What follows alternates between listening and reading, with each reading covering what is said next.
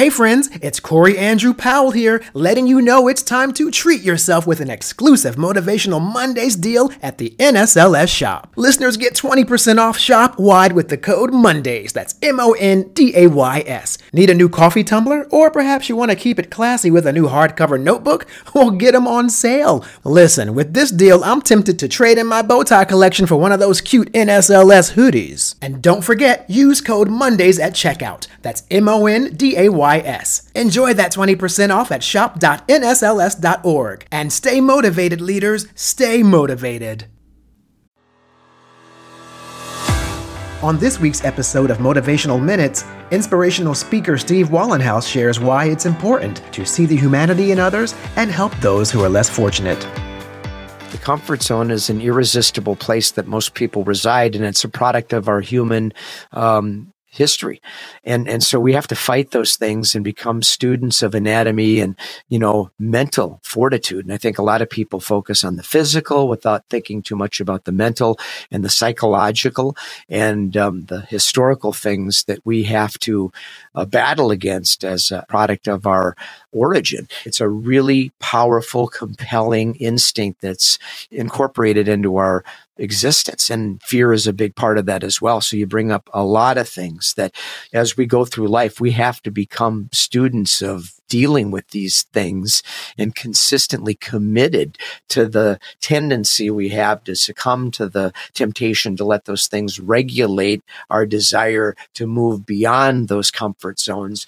And that that takes a tremendous amount of effort until it gets to the point where it becomes involuntary. And that's where I believe I've gotten a long time ago. And that's hard for people. You know, people love to debate me on you can't be happy all the time. You, you can't be disciplined all the time. Yeah, you can. Trust me, I get out of bed at 3:30 every day, Corey. It's go time and I'm ready to rock and roll. Can't wait to get to the gym. Can't wait to run like I did this morning, 3 miles in the ice cold rain. Let's go. Let's do it. And you get to the point where discipline, commitment, your passion, your convictions, it's involuntary. And then we don't need to seek outside external validation or motivation or inspiration every day. It's a part of who we are. So that's a whole nother subject. But yeah, we could uh, talk about those things all day long.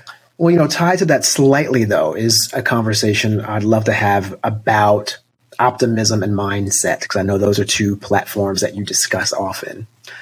I understand the idea of positive mindset can help you manifest the life you want or the positive environment you want to be in. I think the uh, optimism part is where I want to ask you how do you suggest in this world that we live in right now that is so difficult? I mean, it might not be easy for everyone to maintain optimism. And this, is that's a loaded question, of course. There's a lot going on there. But I mean, you know, I guess how does one move forward optimistically in a very difficult world as the one that we seemingly are moving more and more toward every day? No, I mean uh, that that's a fantastic question, and it's it's a complicated one that entails a lot of moving parts. And I think first of all, defining what optimism is, in my opinion, might be helpful because there's the realist, who's the person that's maybe in a boat out on the water, who sees that there's a storm coming and that the engine has broken and now we need to figure out a way to get to safety you know and that person might be overly realistic to the extent that that diffuses any optimism in that situation in favor of pessimism and this push toward okay you know this may not end well but at least they're thinking in a way that's focused on solutions and moving in a favorable direction. The pessimist kind of just gives up.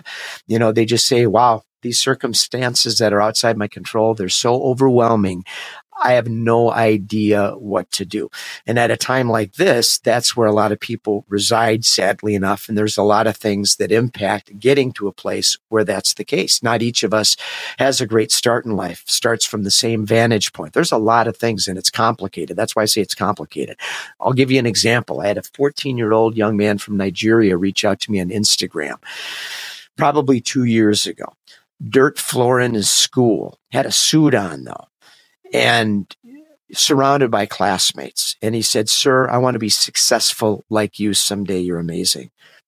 And that kid just I love the attitude, 14 years old, but I know in my mind what that young man is up against, which has so far removed from my reality, I can't even begin to comprehend it, but I sure try.